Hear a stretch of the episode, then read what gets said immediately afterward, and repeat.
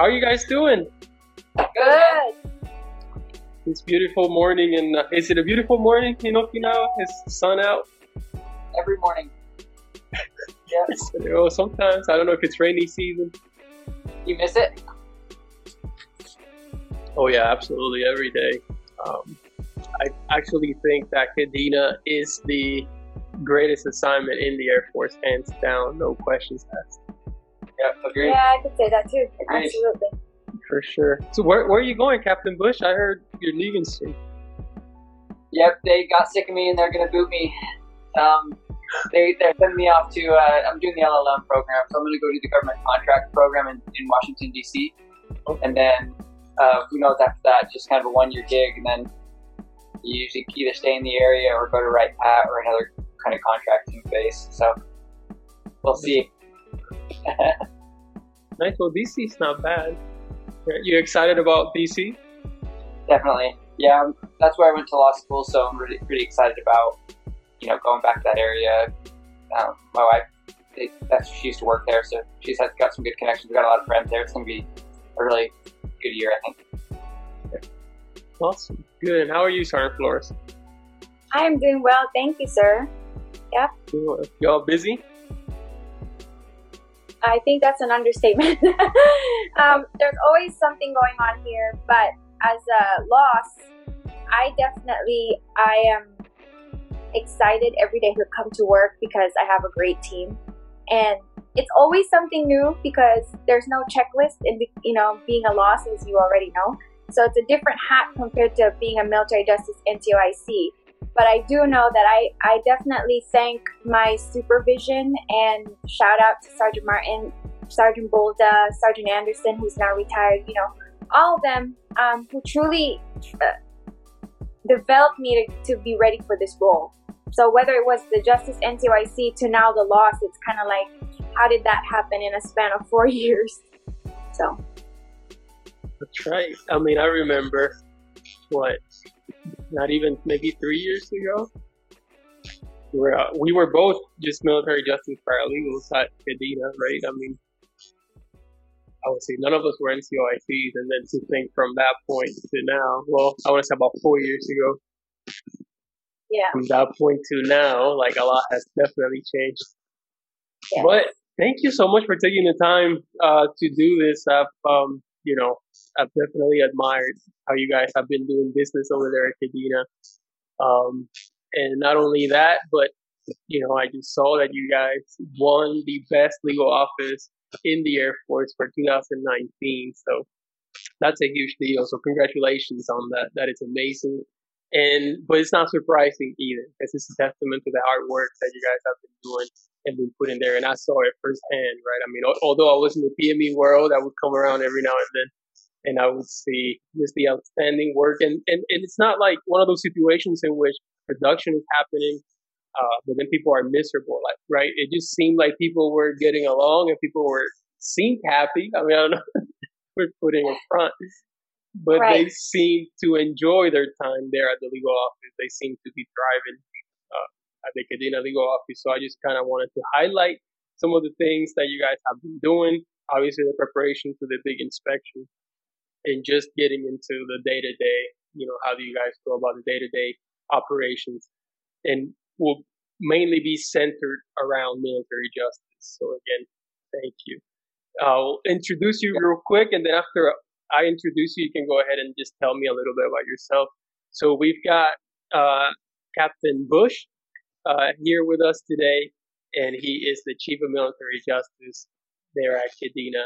And we also have, you know, our superstar in the paralegal career, you know, Master Oh. Sergeant, Master Sergeant. Flores, uh, who is currently uh, the office superintendent, but obviously she did uh, some some time, a lot of time as the NCOIC of Military Justice. But I'll just go ahead and uh, and uh, leave it up to you to just say a little bit a little bit about yourself. Yeah, so I'm Captain uh, Gabriel Bush. I'm going in my sixth year of the JAG Corps now. Started off my my first assignment at Fort Sam Houston. Um, so really loved Texas and working with all the, the great people there, the various legal offices throughout that region, and then uh, got my uh, dream sheet dreams come true and was able to come to Kadena. It was my number one and I don't know what happened with the assignment gods, but they they uh, accepted my offerings and and placed me here at Kadena. So uh, I was really grateful for that opportunity. Just super excited to come overseas. One of the main reasons my family and I joined the Air Force is for opportunities like this. Um, so we've just been really thrilled, and it it's absolutely lived up to um, all the hype and expectations that, that we kind of had. And so it's been an amazing um, three years. Uh, finishing up now here, um, I, I, started off as chief of civil law, then went to kind of this um, gap filler position um, we have as the chief of litigation, which is, is basically to prep you to become the chief of justice at Kadena. and then for my third year, I've been the uh, chief of military justice. So as you mentioned, you know, it's been a, an awesome team. Um, I've never worked with such a cool, cohesive, sharp team. Um, everyone from the leadership uh, to to the uh, the temporary staff that that come through here. There's just a really good uh, energy and work ethic, and um, people are able to maintain uh, professionalism and personalities. And it really strike a fun and hardworking balance that I think has, has given us some really positive results. It's been, it's been wonderful to be a part of it just seems like you know a blend of all the great things that you want from an assignment right? Sometimes the things don't match up right? Sometimes you're at a great location but mm, you know work is not that great or but it seems like you know the Kadena legal office right now it's uh, it has it all. It definitely has it all. And then you mentioned Fort Sam Houston. I think that I had an assignment to go there while you were there. Um, I had been I had been tagged to go, but then it conflicted with me being selected for DSD, so they had to cancel that. And then I was able to stay in Kadena, which I love. But if I had to go back to the States, which I did now, and I'm okay with where I am, I do like Whiteman. Um, but Fort Sam, I mean, I love San Antonio, so San Antonio's yeah. a great time as well. It is such a cool town and just a really, really fun, unique assignment to or assignment with, with so many different um, folks in so many different legal offices within just such a small radius that you really get a lot of uh, new exposure to to just different career fields and, and professionals throughout the JAG Corps. So, yeah, I, I, I go back in a heartbeat. San Antonio is awesome. Absolutely. And I read something else in your bio, and I think maybe Sergeant Flores already kind of told you about that. Uh, that you speak Brazilian, or you speak both Portuguese and Brazilian Portuguese. Yeah, right. So, so yeah. Okay, go ahead.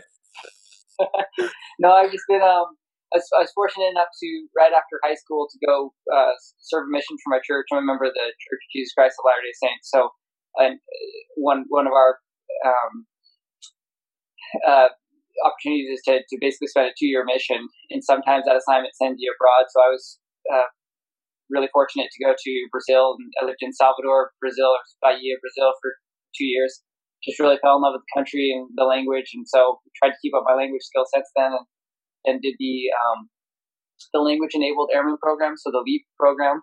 Um, started that as soon as I entered the JAG Corps, and they ironically slotted me for European Portuguese, which I was kind of upset about at first because I was, you know, I, I really love Brazilian Portuguese. Um, but it was a neat opportunity to, to learn the different dialects. Um, they're they're quite different, but and to be able to, to work um, with some of our Portuguese partners both in Europe and then in Africa. There's some really neat opportunities out of that. So can't stress the LEAP program enough. Very very awesome uh, program. You've got supportive leadership, and you can really have some incredible experiences there. Great. That's great. Well, you got to say something. You got to say a little bit in Brazilian Portuguese, and I can understand, right? Because I speak Spanish, so I can pick up on the Brazilian Portuguese. Sure, sure. Okay. Um, bom dia a todo mundo. Espero tudo de bem para vocês. Espero que tenham um dia maravilhoso. Uh, sim, tudo de bem para vocês. Para os baianos, te amo.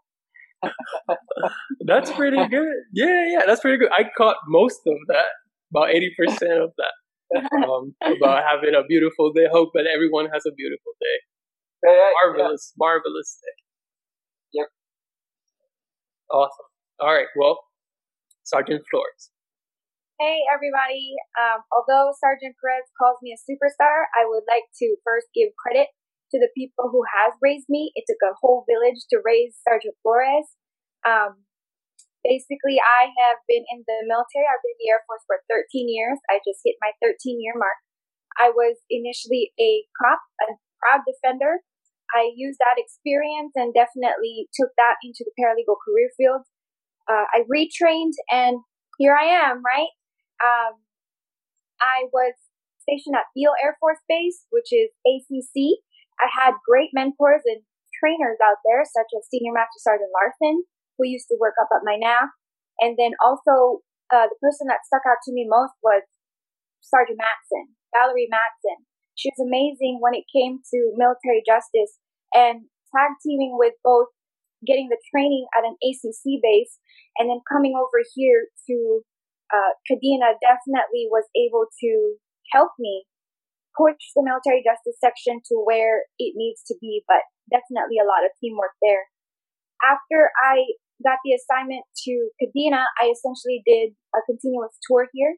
So I will be, this would be my last year. Next year I'm separating and I'm going to the University of Hawaii Richardson Law School.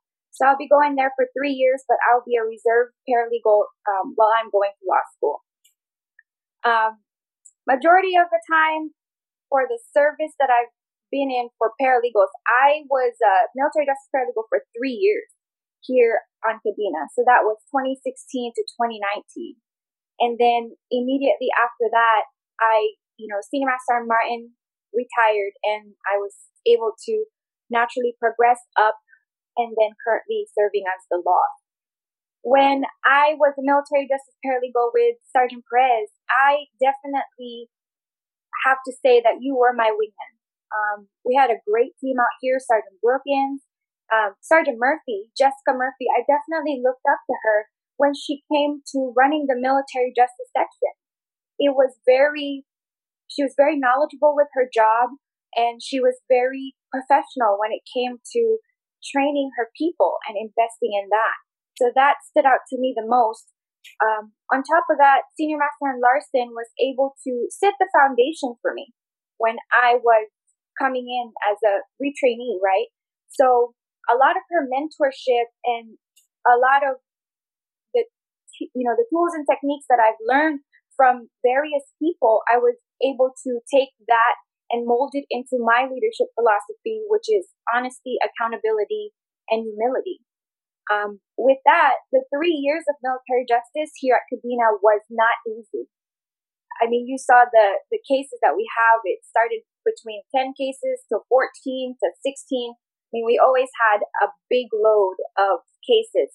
But the most important piece for me as an NCOIC was when Senior Master Sergeant Martin said to me, You essentially run a small legal office back there. And I took that to heart. You know, I took, I took that as, wow, that's a big responsibility. Running a small legal office, which I have five paralegals, seven attorneys, and one um, Japanese liaison, you know. So having that in mind pushed me to be my best. You know, my team pushed me to bring my best every day and learn together. And with that, we invested more in our relationship building because we focus on the people first and then the process. And when we were able to focus on the people, we focused on building them as leaders and empowering them to own their programs. Regardless if you were the Article 15 clerk all the way up to the SJA, every person in our office values relationships as a bottom line. We do not breed competition in here. Naturally, competition occurs, but you walk into our office and people will, will tell you, um, not just with the JAI team as a testament, but um, last week we had the PA photographer come in and say, you have a really fun office. You know, what do you guys do? Well, we encourage people to be themselves. We encourage people to be themselves. We encourage them to bring their talents and we also encourage them to sharpen each other. So it's, it's not, it's a safe environment for us to accept that experts are once beginners, right? And then also that allowed people to be more confident in, hey, I don't understand this. Can you help me understand it? It's, we created a safe zone to where it was more non-judgmental It was more, let's, hey, let's learn this together. The honesty piece is very straightforward as it is. Uh, we'll give you that direct feedback. We will tell you where we can improve on.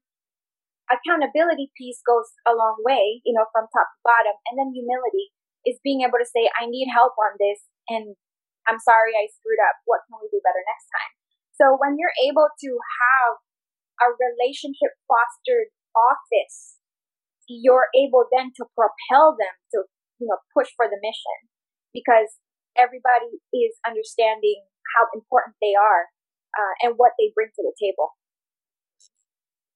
Absolutely. You made a lot of good points in there, uh, but I have to highlight the one that you mentioned about empowerment and you know it, that's what essentially how ownership takes place once you empower certain individuals to, to, to do certain things without having to be monitoring all the time and just allowing for certain mistakes, then people can take ownership of their programs and, and, and, and what they're doing on a daily basis as well. So, uh, a really good point on that. So, thank you for the insight and for the introduction. So, we'll go ahead and jump in. I have some questions that I want to just kind of explore with your office just to kind of see how things operate or yeah how things essentially operate in the legal office at the military justice section there so we'll start with what does a day in the life of a military of an NCOIC of military justice looks like and subsequently what does a day in the life of a chief of military justice looks like as well and this I mean at Kadena, we're talking about a a large legal office. So, so what are your thoughts? You want to start? Yeah. Okay. Yeah, I'll, I'll, go ahead and start. And I also, sorry, I failed to mention too that um, the the podcast is super cool. Yes, so it really, is. really well done on Innovation. that. Yeah, I think that's that's so cool and so overdue. I saw that just just last month. I was scrolling through, and then I, I, I saw that and, and listened to a couple episodes, and just really impressed with what y'all are doing. So thanks for having us, and thanks for putting this together, and it's going to be an invaluable resource for so many people. I think with the episodes you're doing. Well, thank um, you, sir. Yeah. That, yeah. That being said, so Dave, the chief of military justice. Um, you know, I, I, was thinking about this and, and, just just walking through what I do on a normal Monday because I think that kind of highlights the laying out the week ahead the best. So on a normal Monday, I usually try and come in um, during the calm before the storm, at least on Mondays, um, a lot earlier to be able to sit down, check email, review what's kind of coming up in the week, look at the blotter, review anything that happened over the weekend that I know is going to have to um, be discussed as our as a justice section. Um, review kind of the curfew logs that we have out here and, and mapping out what the 15 teams are doing, what the courts are doing, and what, what our basically top three and four, five, and six are going to be for the day and for the week. And then um, what we usually do is we'll jump right into a justice meeting huddle where we have a giant red cowbell and we just ring it every morning. And uh, we assemble the team, and everyone, you know, um, comes out of their offices and we meet for about five to ten minutes. And, and all it is is just a really quick touch base um, to see what the top priorities are, what packages are moving, where they're at, and, and what we can expect for that day and that week in terms of the major moving pieces. Then once we're all kind of in sync, um, usually I'll jump straight from there and get my car and drive over to the OSI office um, which I think is a really important thing for chiefs of justice to be doing is getting in their cars and getting out and getting in the offices with their partners. Um, and so then I'll attend their weekly meeting. And, and the cases that we were actively advising on, I'll take notes on. Um, we'll provide advice on, on their investigative steps, and I'll also provide relay or, or feedback from trial counsel teams that I've received on things that are either um, could use some help, um, some questions, some investigative guidance, just whatever feedback I get from the team, I relay at that point to OSI. And then I take their cases and I come back to the legal office and I um, send out an email that basically summarizes those updates for our major cases. Um, and then the rest of the day is basically built around um, working on those AmJams updates. We AmJams is kind of the, the lifeline for us. Um, we we try to just implement that as, as much as we can. Nobody who tells you they love AmJams, you know, can say it with a straight face but it is such a valuable tool if you can use it in the right way. And so you can either, you know, hate the program and fight against it every week and, and struggle with it, or you can try and adapt it and uh, and use it as a valuable tool and, to, to work for you. And so we've kind of tried to take that that uh, latter approach and and basically use AmJams as the tool that to communicate with each other and focus on our next steps and what we're doing, and then also to just capture where we're at with cases. Um, and so everyone in the office is touching that. And what that means is when I give those updates back, then on Monday, uh, the first people who look at those updates are actually the case paralegals. And then they go and meet with their trial counsel team um, and, and talk, implement those updates into basically a weekly summary that will be forwarded um, to the, the Justice NCOIC, who then actually inputs them into AmJams. So what happens in the course of the day is you've got um, basically everyone in sync from OSI to Chief of Justice to the individual uh, case paralegals and trial counsel, and then compiling all that information together into AmJams. Um, obviously, only one person does it, but we route all that information to the chief, uh, or the military justice NCOIC, who then drafts it up and, and routes it out to myself and the SJA for review. So that you know that obviously takes a lot of time. It will, it will take up a, a bulk of Mondays, um, but then uh, usually I'm, I'm forwarding off an email then to Fifth Air Force, um, our NAF, for the kind of our top three of the week. Um, and they ask that we do that every Monday so that then they're in sync on our, our major uh, blocks that we're trying to move. Um, and then from there, it's just basically answering the phone uh, in between the rest of the time. You know, then you're getting OSI, S2I, uh, shirts, commanders, um, and, and I feel like your job as the chief of justice is basically to be um, you know, the, the point of contact for the outside world. You take their information and you, you distro it and delegate it to the folks who are best situated to handle it. And then same thing when you're when you identify issues that your team are confronting, that you use those, um, you use your contacts with the quote unquote outside world to then help get movement on those cases. Um, so it can feel. I think it's. It, I think there's a reason why they have the chief of justice gig for most gigs only last a year because sometimes right. just, sometimes you just feel like you need to get off the hamster wheel just you know long enough to bang your head against the wall before you get back on it. Um, but it's such a it's such a rewarding job, and I think if you can, you know, I don't always do it, you know, perfectly. That's for sure. But but the times that I felt the most satisfaction in this job is when I can um, delegate and and then connect people, um, whether it's the outside partners uh, that we've talked about um, with our in, inside personnel, but when you can become a you know a, facilitator basically for for your office. I think that's really when you fulfill your fulfill your role as a CMJ. You're not supposed to take everything on. You're supposed to help identify who's best situated to handle it, and then empower them to do it. And so, yeah, I think we've had a lot of success in, in the program. Just as Sergeant Flores said, because we've got such a great team, you can you can punt out anything to any one person, and you know that they're going to um, handle it really well. So. Okay. That's awesome. Well, thank you for that insight. That is uh, um, a lot of good information there. So. All right. So as the NCOIC, I am always with my Chief of Justice, either walking in and out of his office or going to the meetings with him with OSI. So, like Captain Bush said, it's so important to build relationships outside the office as well, especially with those who we closely work with. Um, with uh, a tempo, so if we are to break down a weekly tempo of Kadena, Mondays are normally our meeting Mondays. So our we you know we catch up with OSI in the morning. We get those case updates. Um, while once we get back, um, as Captain Bush is updating his his OSI summary, what I'm doing then is I am meeting with the NJP clerk and going over the Article 15 reports with with my our, our um, NJP clerk, and then looking at the blotter. Um, so when we do that, my my NJP paralegal can pretty much identify what what's going to go on for that entire week. That teaches them how to prioritize, and then that's also my opportunity, kind of, to guide them and see, hey, you might want to take a look at this, or hey, what are we looking at with you know for the next three days? Is there any Article 15s that maybe we can delegate?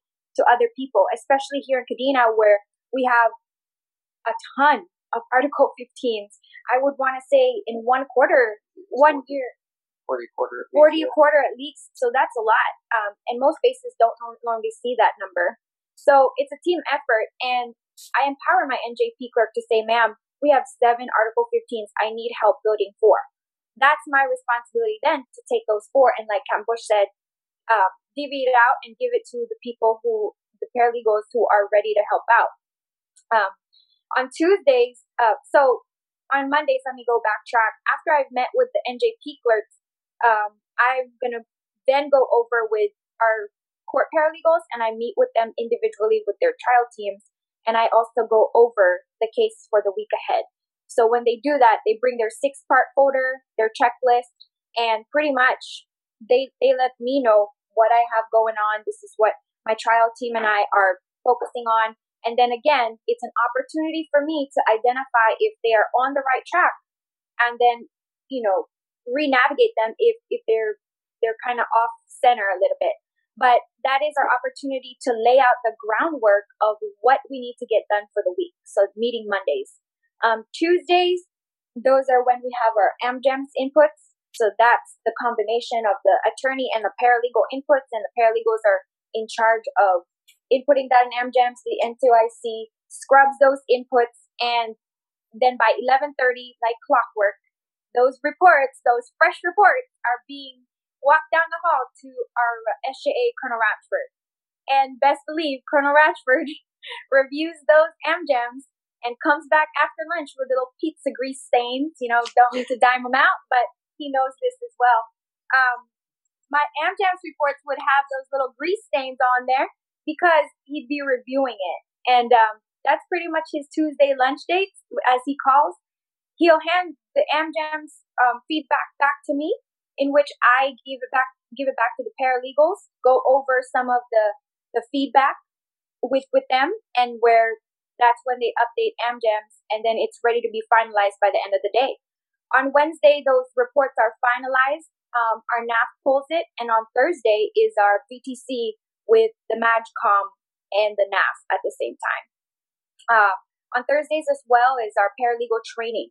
So the reason why our paralegals are equipped and they're confident with their skills when Captain Bush delegates XYZ you know, a task to them.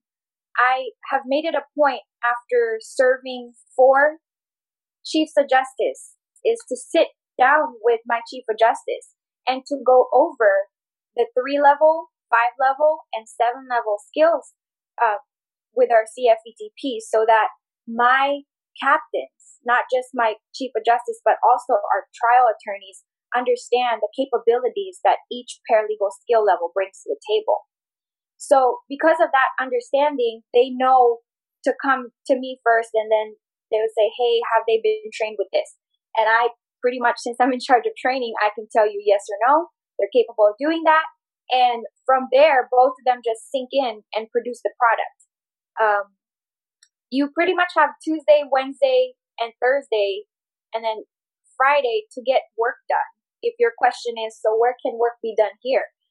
uh, because we laid everything out on Monday, everything is getting done within the whole week. And the routing is pretty much on the move. I used to hound every single person. Uh, I was like, where's the package at? And I would track that package down. And then I would go back to my case paralegal and say, sir, ma'am, your package is here. Because that's theirs. That's their product. Um, so daily my focus is to QC all Article 15s and return it as soon as possible. Return it and push it up and give feedback as soon as possible. Um, for court packages, again, I QC all those court packages and route it up as soon as possible. I return all the packages to the case paralegals with feedback as soon as possible. I can't even stress that enough. That is my job, is to make sure that the quality of the work product is there and I go back to my Chief of Justice and we are constantly talking to each other. I have to say, I am going to miss Captain Bush when he leaves. Um, he and I, one day I know I'll be working for him again as my future SJA. So it's just been amazing to see what what an example it is to have a Chief of Justice and an NCOIC teaming because it's just we're able to give honest feedback to each other. There's days where I'd close the door and we'd have our disagreements. But best believe when we get out of that office, we are singing the same tune and we are right back on track. Um, he is an amazing Chief of Justice at that because he does focus on people first and then the process. So, because we're already in sync with that, he understands that uh, paralegals own the process, but the attorneys also have to understand the process so we can be efficient together. Um, it's it's really giving that constant feedback, and then at the end of the day, I keep my LOS updated with our tasks. So I go to Sergeant Martin's office and I say, "Ma'am, this is what we're tracking for the week," so she has awareness of all that. Um, and since she is going to be my backup, or she was my backup at the time in case I, I'm unable to be at work, and in case Colonel Ratchford has questions. So that's my daily. Awesome. That is a lot of good information because, you know, to your input, my follow up was going to be, you know, what are some of the best practices that every NCOIC must possess or that, or, or, or must uh, act upon or and same thing with the chief of military justice but you just provided a, a lot of good practices in there um, is there anything that you would uh, that both of you would like to add as far as the best practice that a chief of military justice must have or that a NCOIC military justice must have? Yeah, I think um, I echo a lot of that what, what Sergeant Flores said. Um, I I think the the the best couple best practices I'd recommend is one that AmJams should touch everybody. Um, too often, I think the practice is the Chief of Justice scrambles at, on the, the day before his am his or her AmJams updates are due, and they're just hucking in whatever they can remember from the week. And um, what we found is is more effective is when you start um, when, when you get those inputs from everyone. So as Sergeant Flores mentioned, you know our, our AmJams literally are reviewed on a weekly basis by uh, the case paralegal, the trial counsel, uh, the Justice NCOIC, the Chief of Justice, the SJA, the uh, Fifth Air Force Chief of Justice, and then we even forward them to our Circuit Trial Counsel um, because of some of the new changes, the FI, um, the requirements for SVIP and, and SIP teaming. Um, we, we found that the, the, the, key to that is to loop in the Circuit Trial Counsel. So Major Cicic's been awesome out here in the Pacific and really supportive. He gets those every week. Um, and, and then you know, of course the MAJCOM has access to them every week. So when you get that final product at the at the end, um, it's it's not just that the chief justice has input those, but it's no kidding. Every single one of those people has had a role in reviewing and inputting uh, what what they've done that week on that case. And when it comes time for the justice meeting, what that means is the questions have already been raised and addressed and discussed. And usually our justice meetings then just focus on, okay, well, how do we move forward specific issues that have already been identified by everyone.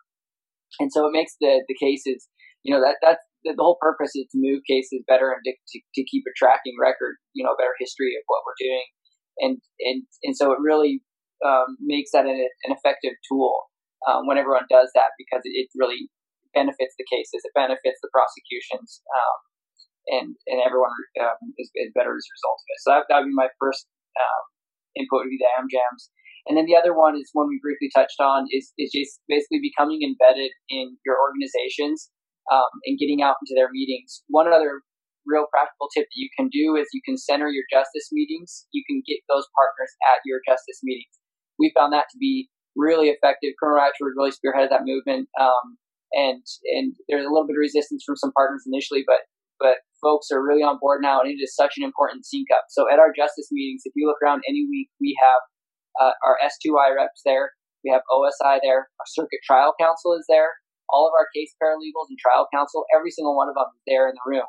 Um, and, and we try and do it in an hour so that it's, you know, it doesn't um, take up too much time with folks, but it's such an important and valuable use of time. And then we also have at the end of it, so we do our annual or our hour meeting um, with everyone, and then folks uh, dis- disperse. But then um, I stay with Colonel Ratchford and uh, we also call Fifth Air Force and we give them a back brief and PACAF on the phone as well. So, you know, by having everyone in the same room, you can really, really um, identify the issues and then what everyone's going to do on the weekend. So everything from, you know, expert witness packages to um, investigative steps to preparing for trial, everyone's there and everyone's on sync, and you really save a lot of time um, and, and avoid a lot of pain by getting people there. But the only way you can do that is if the, if they trust you and if you've got those relationships in place. So you, you've really built a good rapport with those offices. They want to come to those meetings. It's not just an extra meeting. Um, it, it's a so I, I found that to be a really valuable best practice. That's awesome. for us as well, I just want to be clear the case paralegals, and you know how AmJams is, are paralegals, right? Yeah, are, to be very clear, case paralegals are responsible for inputting um, the updates. Okay, so I just want to make that very clear. We receive the feedback and the input from the team for our team players, tri- circuit trial counsel, trial counsel, OSI, all of those pretty much we write that up into a summary. And that's when our case paralegals, since they own that case, will then input that in AmJams. So with that, whenever they go into the to the um, weekly meetings, our case paralegals have a copy of their actual AmJams report in front of them. And they are constantly scrubbing that. They are the first set of eyes that scrubs it, takes notes during the meeting, and then collectively after the meeting, we will all sit down together, collect our notes, and then as the NCOIC of Justice, I'll go over it, share my notes as far as processing is concerned. So I always think two, three steps ahead while they're while they're talking about what's coming up next. And that's you as an NCOIC truly understanding the court martial process from start to finish, the Article 15 process from start to finish, and identifying um, what needs to get done at the time. So a best practice when you're in those meetings is to have your actual AmJams reports in front of you and having those the paralegals really take notes and dig deep and get them invested from the very beginning is the key there. Can I jump in? I'm sorry. Yeah, I mean, that's such a valuable point. It, we all have printouts. I literally have sitting across from me on this desk right now a printout of our AmJams cases because it's the next thing I'm doing right after this. And so we, we do have these hard copies of them that we use. Um, and then we'll write on the bottom of them from the justice meeting. We'll usually be, you know, creating little uh, boxes with do outs on that specific case. And I actually keep that tangible printout in my hand um, and then throughout the week, when I when I when somebody walks through my office, I'll pull up in their case and I'll look down at the bottom, and then I can just ask them, you know, right away, how is A, B, and C coming on this case? And then they've got the same thing because they were also writing it down on theirs, and so then they can respond, you know, done A, working on B, uh, need some help with C, and and so I've found that to be a really really effective technique too. Sorry. Oh no, you're good, sir. So as far as uh, process is concerned, I would say establish a consistent and structured way to review and route each package. For us, we have the primary source documents and the actual case documents um, that are routed together.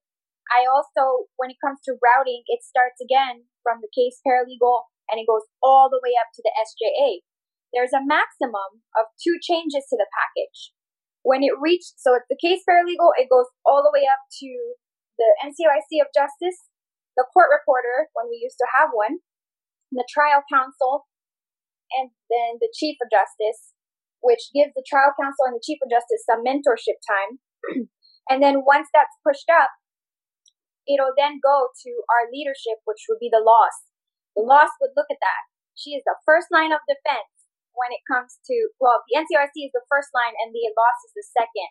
Once that goes up to the LOS, then she brings it back to me at the time with Senior Martin. She would come back to me, give me the package, and then I would go back to the case paralegal, go over the, you know, the edits that need to be made, and they will clean up, you know, the documents. Once that's cleaned up, we then take it to the DSJA. Our DSJA looks at it, then it goes to Colonel Ratchford. Once Colonel Ratchford has the entire package, Cam Bush and I already know. Uh, that we will be called into his office. And it's not a bad thing. We used to joke around and say, oh, okay, here, we go. But actually, it was beautiful because Colonel Ratchford is a natural professor, he's a natural teacher. So he brings the Chief of Justice, he brings me in, he brings the case paralegal in, and we go over the changes together or show me why this happened or this template looks, you know, is great. Where did you guys get the source documents? It's almost always no question because that leads me to my next point, which is avoid the share drive bank and instead go directly to the primary sources, which is your JJM desk book, UCMJ, your AFIs, and your ONS to pull your references each time to ensure that we're in compliant with the new changes. That's how we stayed on top of it. That's how we caught the changes as we were routing. That's how we caught new templates. Um, following that, as the NCOIC, I am fully invested in tracking the status of the packages and ensure that it keeps on moving. If, if I've already listed out how many people see it, see it, they know that the expectation is once that package drops on your desk, that is a priority, especially since everybody knows that a court is coming up. Um, with that said, I circle back to the case paralegal until I find we both finally have that package and ready to rock and roll with the final product, get it ready, and again, we work two steps ahead. Constantly refine the packages and be flexible to implement the new regs and rules, especially as it constantly changes or updates. So, what I mean by constantly refine the packages is that when we are pulling up our primary AFIs and our UCMJ and our sources, and something does not make sense, that's when we ask the questions why doesn't this make sense when we need to make it, you know, we need to be sure that each package meets the requirements in the UCMJ. We question is, is the key there. We talk about it. Captain Bush, Colonel Ratchford, myself in the processing realm, we all talk about it, um, as well as our paralegals. If we see something that does not go in line with what the ultimate UCMJ MCM reference says, we then ask the question and up upchannel that to JAJM to ask about it. Why is this here in this specific checklist? Why did we miss, did we maybe miss this? Was this considered? And we provide a proposed solution or a proposed template so they can have that for review. Uh, so that's, again, I'll, I'll circle right back. It's, um, establish a consistent and structured way to review and route packages, route the packages efficiently having every member of your team be invested, avoid the share drive bank and go directly to the primary sources, track the status of the packages and ensure that it keeps moving, constantly refine the packages and be flexible to implement new changes, which leads me to my next point. Be proactive in identifying the errors or inconsistencies. Don't be afraid. Just because the rules, you know, the AFI says this is a template, don't be afraid to dig deeper. And route it up to the chain with a proposed solution or template um, so that everyone understands that this is an issue maybe we need to look at. The key here is when I attended the PACAF symposium early this year, the SJN Law Symposium, I remember General Rockwell saying, make policy work for you. And so what does that mean? As the base legal officers were responsible for boots on ground, productivity. It comes from us. We are the true reason why our mission is fulfilled day in and day out. Then who better know what needs to be fixed in the field than those who work it every day? So once we do that and we are unafraid to provide the constant feedback that is in line with the rules and the advice of the SJA and the attorneys, then we're able to come up with a solution together because of that, it has been highlighted as a success in Kadena in our Article 6 report, such as numerous JAJM policies that were implemented Air Force wide. An example is the, the bailiff rank clarity. You know, when you don't need to have a specific rank to be a bailiff, you just have to be neutral and detached, right? Um, the RRT changes that also came to us. We had a template for that. And then the EOJ changes as well. So do not be afraid. The worst the headquarters can say is no, and this is why. But collectively, we need to be, we need to understand that everything in the military justice process is something we need to be taking ownership, pride, and definitely a bird's eye view of why we do what we do because every case that we touch is a person's life. And when our paralegals and our attorneys and everybody in our team understand the magnitude of that, they are a lot more careful and more deliberate when they are producing the work. It's, it's more than just work at that point. It's now processing documentation that will ultimately affect someone's life. So that's where we stem down in the processing and the importance of having a very structured, consistent, and open mind uh, when it comes to that. Awesome. No, those are excellent, excellent highlights as far as best practices and uh, uh, you know some of that stuff can definitely be implemented. Uh, some things, depending on you know how the operations the legal office may may work in a in a certain um, in a certain place, but for the most part, these are definitely uh, amazing best practices. So thank you for the uh, for that information. I want to shift the focus a little bit now to uh, paralegal utilization. Um, so essentially, you know, and we know the main things that paralegals are responsible for, uh, as far as drafting the documents and everything AmJams related. Uh, that is paralegals almost exclusive responsibility. But how do we get more uh, from the paralegals as far as utilizing them to do maybe some more traditional attorney tasks? Yeah, I think that's uh, that's such an important uh, issue to flesh out because too often we get on autopilot mode and and just kind of plug away in our traditional roles just based on what we've seen work or not work in the JAG Corps. Think one important point to realize is a lot of attorneys who are, are thrust into these supervision responsibilities, whether as section leads or just as a trial counsel. I mean, you essentially become a supervisor as a trial counsel, right, with over your trial counsel team. And a lot of attorneys are coming in with no supervision experience under their belt, right? They're coming out of law school, sometimes a few years work experience, but they may or may not have ever worked with people. And so it's uh, a lot of that starts with us as attorneys on recognizing the importance of team and giving people ownership of an aspect of, of that project in order to get them excited about it.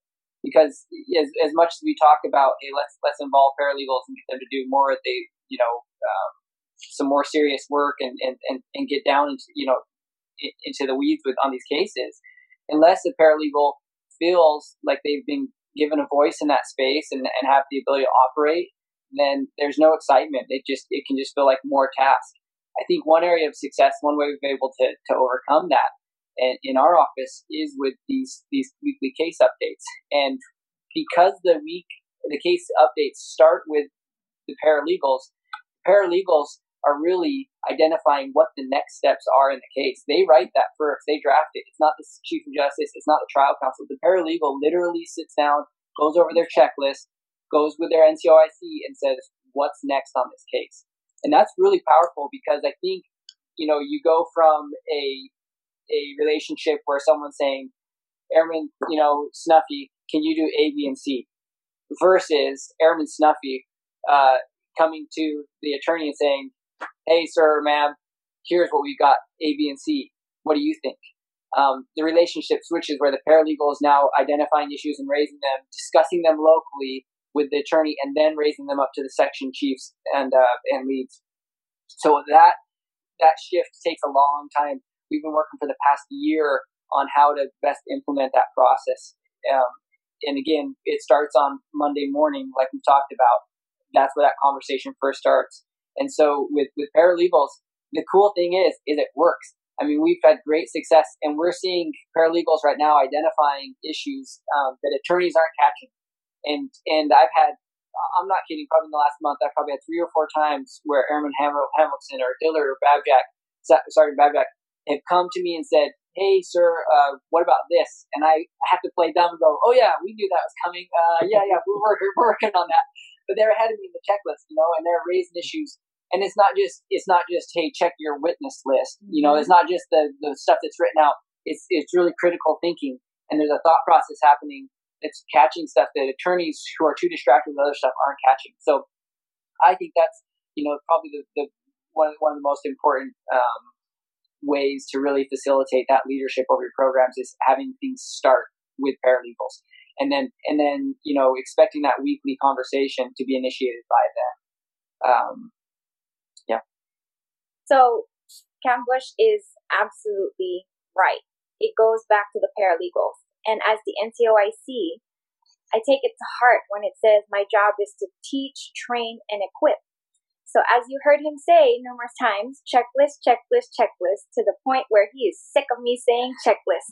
but best believe our paralegals understand the why behind the importance of following the checklist because they are the leaders They are the leaders when it comes to driving the processing so that our attorneys can focus on building quality sentencing arguments, um, looking into probable cause. And the beauty of our attorneys is that they do not hesitate to ask us, what do you think about this? And once again, once you create that environment of open discussion and a safe place to share your input instead of being dismissive because we just can't do it, um, it's it's been a great technique and way for us to come together because when we look at the legal office or the military justice section, we don't think, oh, it's Captain Bush's section or Sergeant Flores or Sergeant Babjack or any of our teammates. It's the legal office. So we do take the time to train and teach each other. And as I always tell the paralegals, iron sharpens iron. So when you are sitting down with your trial attorney, you have to be thinking that that's going to be your future SJA. Because in turn, your attorney's looking at you, that's going to be my future LOS.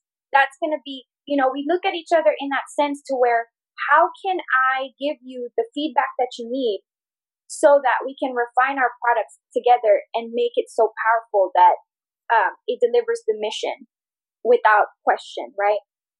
And with that, it's all focused on training.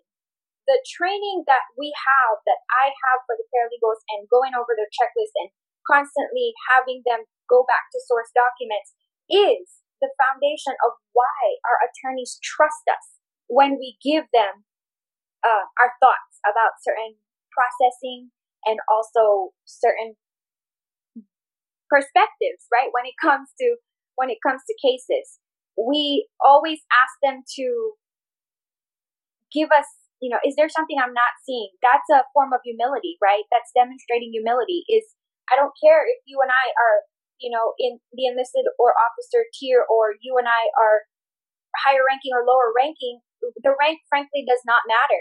It's what did you think about this case? Uh, did they say something weird, or should I be looking at this in one lens? Because Cam Bush and I have seen it to where, and please don't let me speak for you, where individual backgrounds truly play a role when identifying what's in a case. Yeah. Yeah, that's crucial because I think if you just talk to a room full of attorneys, you're you're not going to get uh, the, inaccurate perspective of the way society would view mm-hmm. a case, or the way a jury would view a case, or the way that commanders and shirts are going to view a case. You really need to get people with different uh, backgrounds and perspectives in the room and at the table discussing to, to get the, the most informed outcome. Because otherwise, you just make decisions in a vacuum. So yeah, I, I think that those processes have to start, and it's not just the updates. You know, it's everything from your monthly discipline reports to your SOD slides. Um, to your referral package, any other package, the, the it needs to be starting with paralegals and it needs to accompany a decision about what's happening and what they think about it. Um, just to, to, to get that kind of sanity check from everybody in the room to make sure that, that we're all you know, making the right decisions as a legal office. Our paralegals understand that their voice is very important. They do not hesitate to speak up because we do empower them to say something. And if it's wrong, it's wrong. If we're seeing it in a different light and somebody is thinking one way in the room, somebody must not be thinking, right? So those backgrounds are so important. And um, from punishments in Article 15, that's an open discussion. Best believe we would be having a huddle, unintentional huddle, right? Because that's normally what happens. And uh, we would talk about it, how fair it is, how not fair it is, why an LOR should, was issued instead of a summary court martial. I mean, those things are, are crucial in our day to day conversations that happen naturally back there because everyone is, again, the relationship has trust, the trust breeds confidence, the confidence builds better leaders. The leaders that you have within you are then more competent and capable of owning their process, owning their product, and therefore delivering the mission of the JAG Corps. Timely, relevant, and key legal advice, sound legal advice, right? And processing, which is the background behind the scenes work. So that's that's how Kadena is.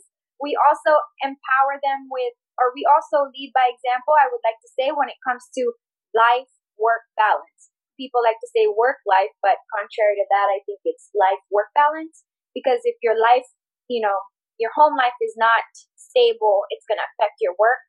Um, we, we, we do brag that because we know our priorities and we've worked ahead, we are able to leave at 4.30 and we kick people out with a cowbell at 4.30 every day.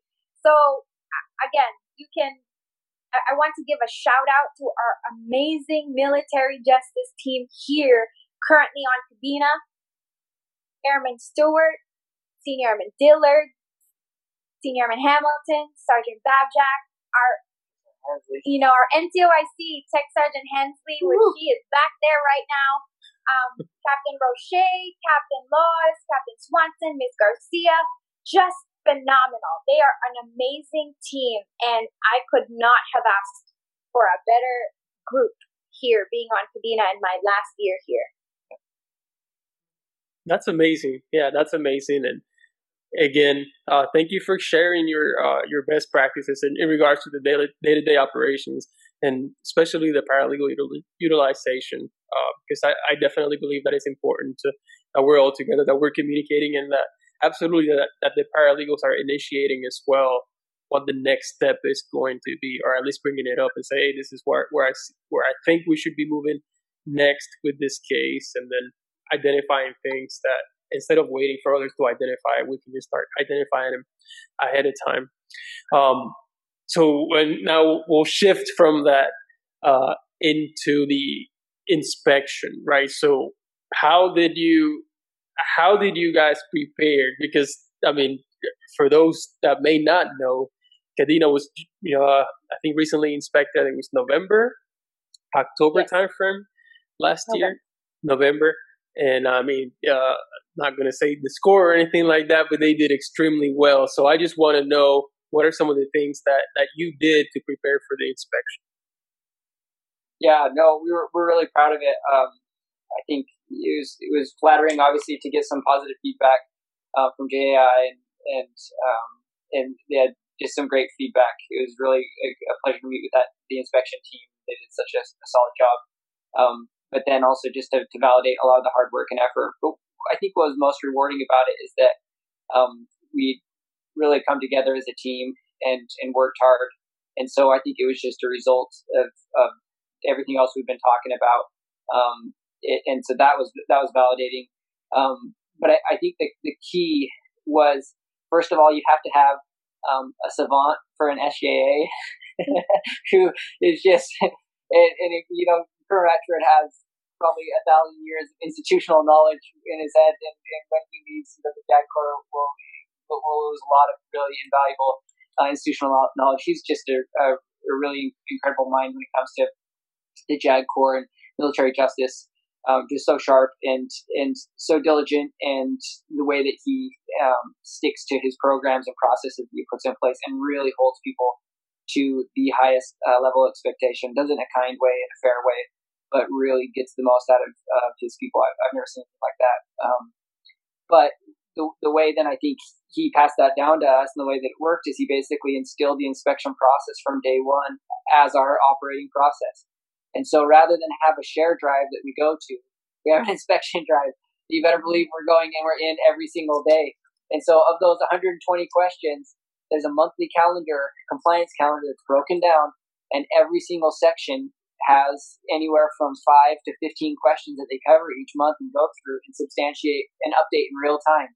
And the SJA reviews every single one of those questions every single month um, that, that have been signed out to people and gives us really uh, really direct feedback on making not only the answer to the question look sharp and in accordance with the, the regulations, but also to show that our work product from that month is being uploaded into that file. So we really overwhelmed the inspectors. I think they were shocked by how many gigs of information we gave them. But the intent wasn't to, you know, try and bombard them or try and show off or try and be impressive. It, it was because that was the way that we organized our drive and our information. We built our entire processes around the inspection requirements because we figured that's what higher headquarters thought was important. That's what we'd focus on in, in delivering to our clients.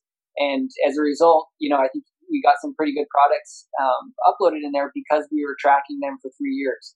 And every person, I mean, when you're talking about 120 questions for four sections, our 30 plus person team here at Kadena, everyone has to be on sync with that because one person can't just do the inspection by themselves. Right. So every section knew exactly what questions they were in charge of, and more importantly, they knew what was expected of them with the people across the installation. So when they did their work product, it was up to, you know, for lack of a better word, it was up to code and met the inspection standards because we were aware of what those standards were from day one. And then again, we just had Colonel Ratchford who was just on it like a hawk and, and kept to it. When he first presented that this plan. He basically laid it out to us, and he he was pretty much met with a village mob that, that was like in our heads. You know, I think out loud we were like, "Oh, sure, boss, yeah, we'll do this." But in our heads, I think everyone thought like, "Yeah, right." That's there's, so hard. There's yeah. no way that this program will survive more than a month. We'll probably do this really diligently for a month, and then it'll taper off. But no, I mean, to his credit, he was so uh, thorough and and um, strict to that schedule that pretty soon, after a couple months, you know, the complaining had stopped and we started to see the wisdom behind it. Um, we started to see the value of understanding those inspection questions because it really made our jobs easier in the end because we didn't have to go and, and do things that weren't expected of us. We didn't focus our energy on, on, on things that, that, that aren't as important. We were able to really focus on, on what we should be doing as a JAG Corps based on these inspection questions. So, um, yeah, I, you know, when we tell people that, I, I think it can be overwhelming.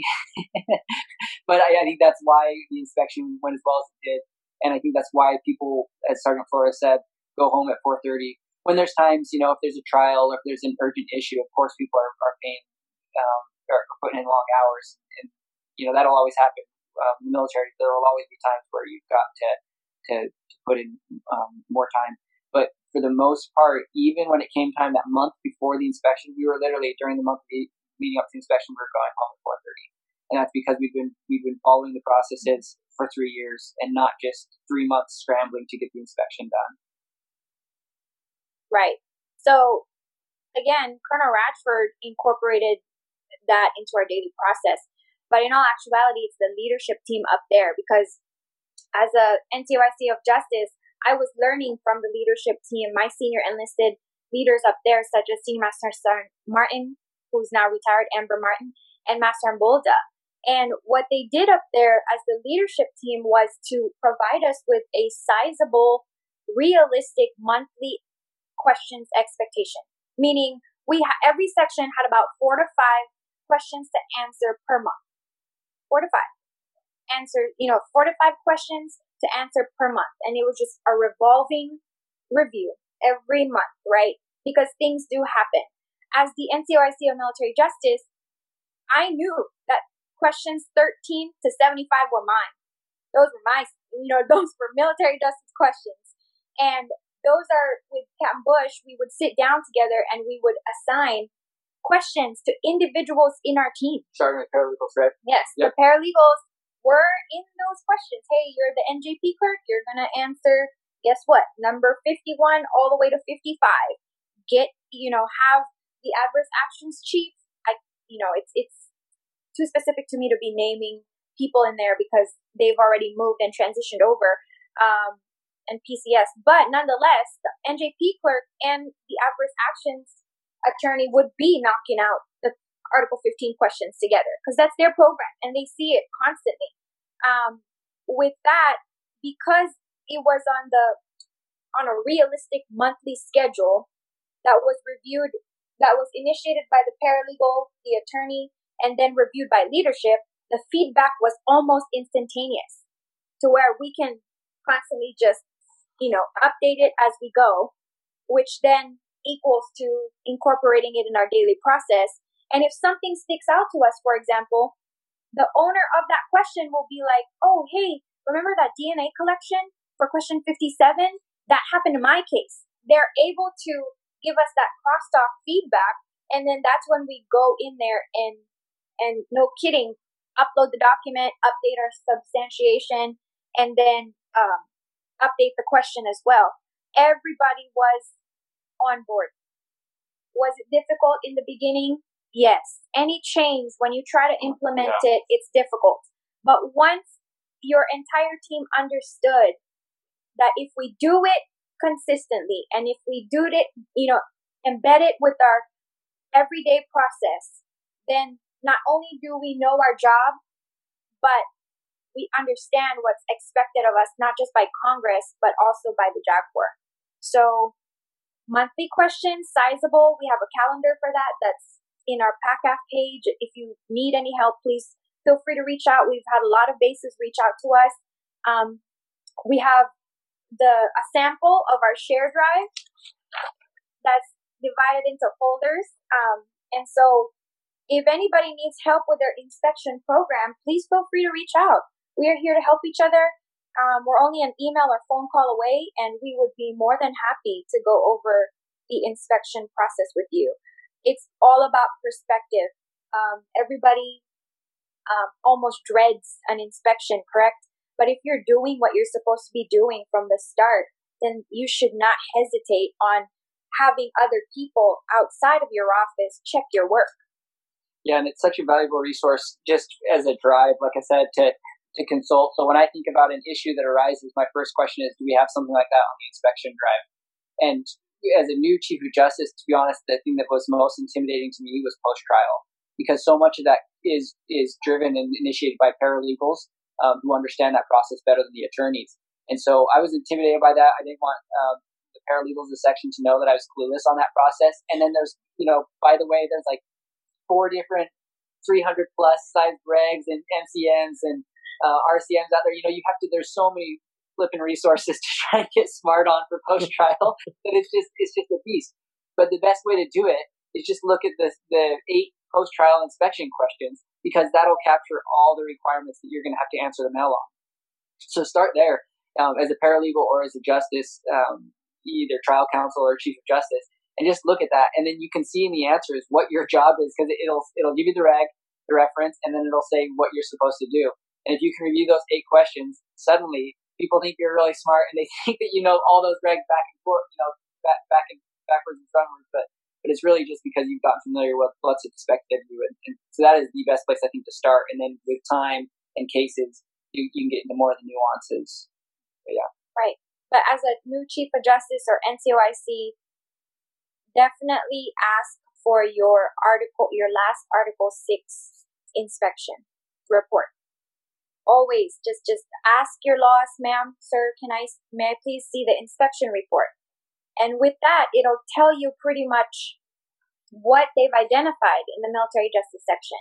From there, as the Justice NCOIC and the Chief of Military Justice, we can look at it together and say, okay, so either we need to fix this or this needs to be kept. You know what I mean? Like you can identify what processes needs to be kept in place because if it's not broken, then don't fix it. Refine it, make it better, sure. But if it's been working, it doesn't matter who sits in that position, meaning the personality and the person doesn't matter. The process itself, if it's established well, should be able, you know, anyone who sits in that position should be able to run that program uh, succinctly and seamlessly, you know? So again, it's more reference versus preference. So if it's, we owe it to the people who are going to come after us to establish and lock in a solid program so that they can continue the trajectory of, of how we've been processing things on Kadena. And then with new personnel coming in, we do not hesitate to do training sections focused on back to basics. You know, especially when you have new new changeover. That's actually what's going to happen next week when I have new paralegals come in. It's indoctrinating them in to, hey, welcome to Kadena. This is your section. This is what the expectations are. And this is how we do things. And you can almost always believe that we will point you to the primary sources because again, we don't we don't rely on our share drive bank. We go to the primary sources and constantly teach, train, and equip each other on the knowledge that we have to keep moving forward. no, that's great. And it's a good segue to our last topic, which is training. So, how does the office go about conducting training and how is it? Well, yeah, so how do you conduct training on a weekly basis how, and how do you document it? So, for paralegal and attorney training, we it normally takes place every week on Thursdays from 7:30 to 8:30. This is more of an interactive and a variety type of training, meaning we have we have um, SMEs from in and outside the office, such as campus, flight. Um, you know, we use the KM sites. We've set that up with you know prior, and we have a training plan that we develop every quarter. We used to do it every year, but now we do it every quarter, especially since a lot of the MJA Act has been implemented throughout the field, new training. And then what happens is if in the paralegal side, I, I can definitely speak to this is if you are in upgrade training, we will be doing upgrade training with the supervisor. Uh, once once a month, we would then come together as a section. They would do section training and they would do, for example, a back to basics training session, such as how do we do a pre-referral package from start to finish? Uh, we've also made it to where we would serve each other Article 15s because we don't know what happens when, you know, especially when you have new paralegals. There is always a variety, mainly focused on building leaders and strengthening institutional knowledge, right? That's why we go to campus, we go to KM, we go to the paralegal COVID 19 training page. I mean, it's just amazing to see what it is. As the train, you know, the primary person in charge of training, I do my best to look at the relevancy of that training, right? How is it relevant right now? Right now, I have a new team. What do they need to know? And so we would build them up from there. And then we would also do paralegal and attorney training together. Like we did ROT training together. We did AmJams training together. So they knew the intricacies of AmJams, although they cannot touch it or or so we say. Um, they really can't. they would come hover over us to make those inputs. Uh, we would do training. We would invite other SMEs like uh, Chief Covedo, who's our superintendent, who did a bullet writing with us. I mean, we opened the scope not just with institutional knowledge, but also professional development outside the office. And we bring in key speakers who would help us train in that in that area. Um, also, I think this one is the key. Training is every day for us, to be honest with you, because in every package, when we have an error or an update, for example, we would huddle again and talk about it. Literally, we would be like, "Hey, you know, for this vacation action, we should have put effective date of punishment XXX because AFI said this." uh, especially with the skill levels that we have back there, we, we're constantly training. We're constantly training no matter what. And the beauty of having a consistent routing package and a structured one is being able to go back to the template sources and actually doing OJT at the same time. So it's relevant and we also make it a point to dig deep in our training sessions. We I want to say we challenge our paralegals to ask, so why do we have to do the PDS? So why is pre-referral important? So where in the RCM says we have to do pre-referral? You know, we go we go back to why. Why is that? Why is that mm-hmm. important? Why is that a thing? Yeah, I, th- I think that's huge.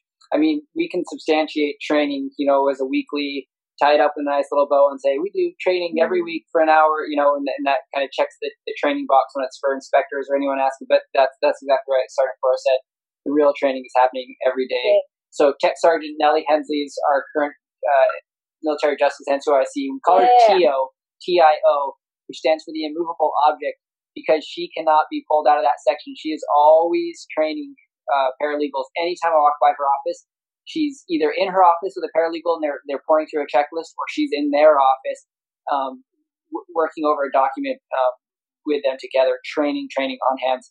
You, you can't really identify what an individual needs in a group setting, and so whether it's a new uh, A1Cs taken over the 15 program or discharges, you can go through kind of a generic training in an hour session with people to cover the basics, but until that person's sitting down in AmJams looking at the drop down options, that's that's when the training really occurs. And so that that has to come from one on one, getting you know going to their office, identifying weaknesses, and then helping them.